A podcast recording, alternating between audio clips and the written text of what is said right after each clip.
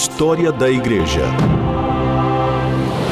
Uma visão panorâmica dos principais acontecimentos da origem da Igreja até os dias atuais.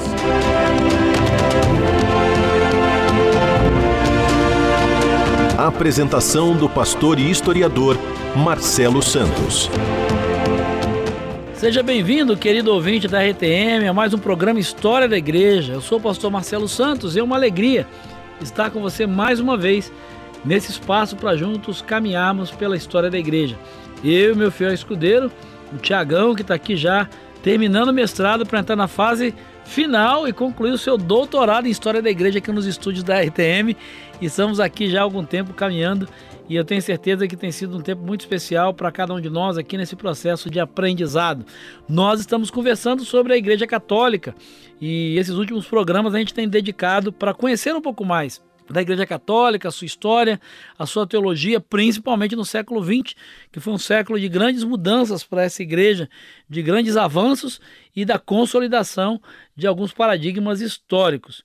Uh, eu quero conversar com você hoje um pouco sobre a teologia da libertação, que é uma teologia bastante importante dentro do contexto da Igreja Católica Apostólica Romana. O diálogo católico-protestante, ele, depois do Concílio Vaticano II, ele vai ganhar um terreno, vai ganhar um espaço muito maior, né? principalmente nesse contexto né, da, da, das pós- uh, grandes guerras, essa conversa ela começa a gerar os mais incisivos ataques aos dogmas católicos. Então, questões como a infalibilidade papal, atacada inicialmente até por próprios católicos, né, como Tyrrell e outros, e o ataque mais sistematizado que vai acontecer a essa doutrina da infalibilidade papal vem de Hans King, que é um teólogo que vale a pena você conhecer e talvez uh, o maior adversário dessa, dessa doutrina e dessa teoria uh, vai vir de alguém da ala jesuíta dentro da própria igreja. Pensadores católicos de grande renome e importância, como Karl Rahner, vão dissecar a ideia da infalibilidade papal em praça pública.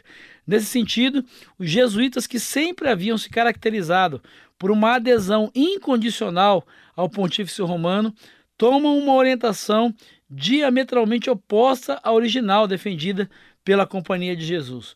O estopim dessa guerra teológica entre Roma e a Ordem dos Jesuítas foi, sem dúvida alguma, o surgimento da teologia da libertação. Ela tem uma vocação marxista e é produzida na América Latina, ah, desde a escrita do protestante Rubem Alves, como a teologia política, e ela vem para abalar os cânones do catolicismo romano moderno, desconstruindo e buscando desconstruir muitas das crenças e dogmas históricas do catolicismo apostólico romano e vai ser inclusive absorvida por muitos teólogos da Igreja Católica Apostólica Romana. História da Igreja.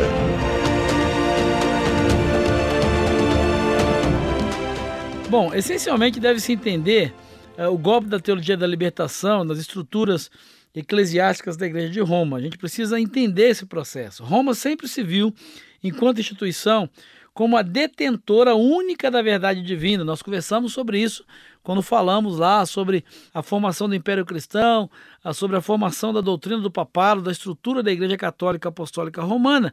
Vale a pena você ouvir os programas anteriores e conhecer um pouco mais sobre isso. Sua autoridade, ou seja, a autoridade magisterial da Igreja, portanto, ela entendia que jamais deveria ser questionada.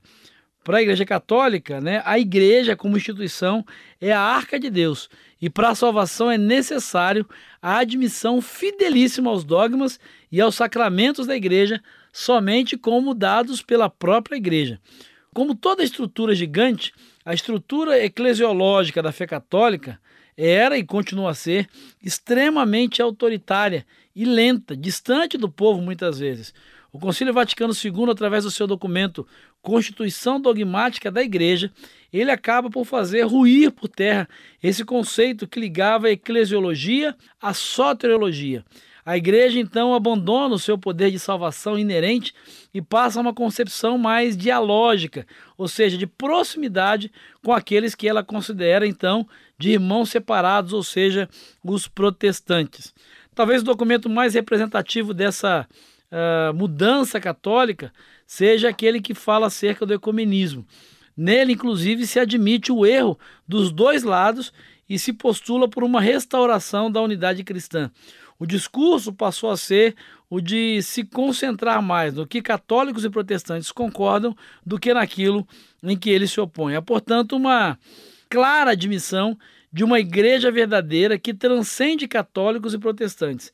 Essa postura impressionante de ecumenicidade uh, ia se tornar, depois do final do século XX, num desenho a gente pode chamar assim de macroecumênico, ou seja, a visão da cristianização universal do planeta, que em determinadas culturas e conjunturas pode ter um contorno aparentemente não cristão, mas que deve ser incluída no diálogo cristão universal e, portanto, o diálogo da pós-modernidade vai partir para o ecumenismo irrestrito com as manifestações budistas, muçulmanas e afros da religiosidade. E a gente percebe isso muito claramente hoje né, nos discursos, inclusive da própria igreja, uh, do Papa Francisco, a essa abertura muito maior para um diálogo, não só com cristãos protestantes, reformados, mas também a igreja hoje em dia está muito mais aberta para uma, um diálogo com religiões não cristãs. Vale a pena entender é, no Brasil as mudanças que isso promove. E não dá para passar por teologia da libertação sem falar sobre Leonardo Boff.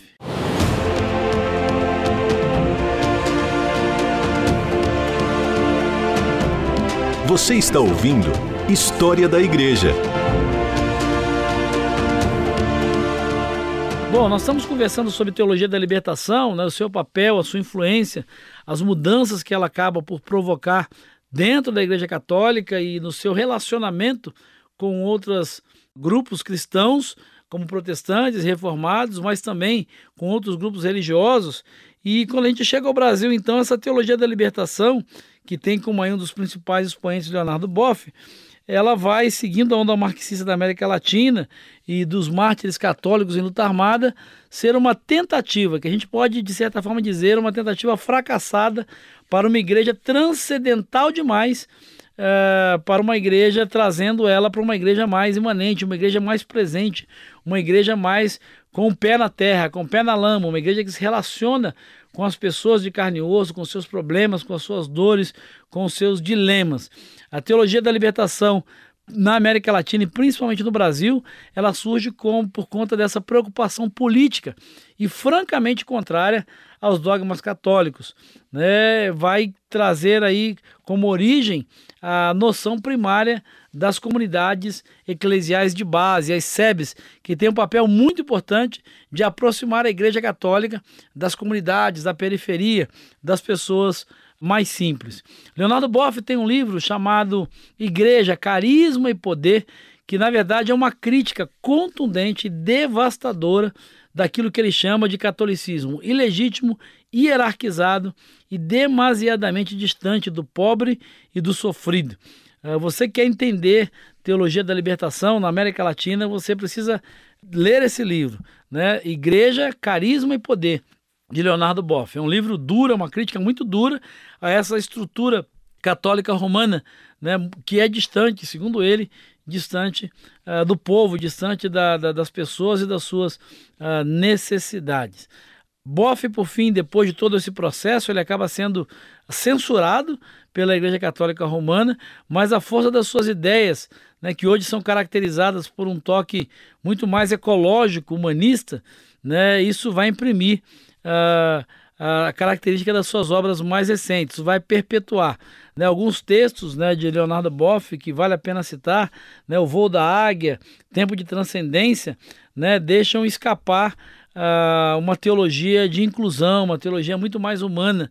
E esses textos permanecem atuais e relevantes para um catolicismo às voltas com o movimento carismático, que vai ter aí o seu marco, o seu grande ícone, Padre Marcelo Rossi, né, o primeiro grande padre midiático, grande religioso que vai da Igreja Católica, que vai ter acesso à mídia e que vai trazer essa, essa linguagem midiática e vai tentar aproximar a Igreja Católica né, das grandes massas. E Marcelo Rossi, na verdade, ele é o primeiro grande ícone é, ou pelo menos aquele que tem uma visibilidade maior, né, junto com outros personagens que aliados a essa teologia da libertação, né, que vem com esse discurso mais humano, né, mais inclusivo, vem através do uso da mídia aproximar o catolicismo e a fé católica da necessidade, da realidade das pessoas, inclusive com celebrações e liturgias muito parecidas com dos grupos pentecostais e neopentecostais. Né? Então você tem o Padre Zeca no Rio de Janeiro, Antônio Maria, o Padre Zezinho, enfim. E o que a gente, na verdade, pode perceber nessa época aí de final do século XX, início do século XXI, né, o catolicismo produzindo ou reproduzindo, de certa forma, uma revisão do pentecostalismo brasileiro, tentando essa proximidade. Enquanto na teologia né, vai se trabalhar isso, vai se defender essa, essa igreja mais inclusiva, mais humana. Na liturgia, esses padres da mídia vão tentar reaproximar no discurso, nas canções, na liturgia, a igreja católica do seu povo. Alguns teólogos vale a pena uh, conhecê-los que vão trabalhar um pouco a respeito disso desde a Europa. Já vinham pensando sobre todas essas questões, sobre todas essas mudanças e vale a pena conhecer então alguns teólogos importantes uh, da Igreja Católica Apostólica Romana na história, principalmente no século XX. Mas isso é uma outra história que eu quero conversar com você num próximo programa. Eu espero te encontrar lá. Um grande abraço e que Jesus te abençoe. História da Igreja. Uma visão panorâmica dos principais acontecimentos da origem da Igreja até os dias atuais. Produção e apresentação: Pastor Marcelo Santos. Realização Transmundial.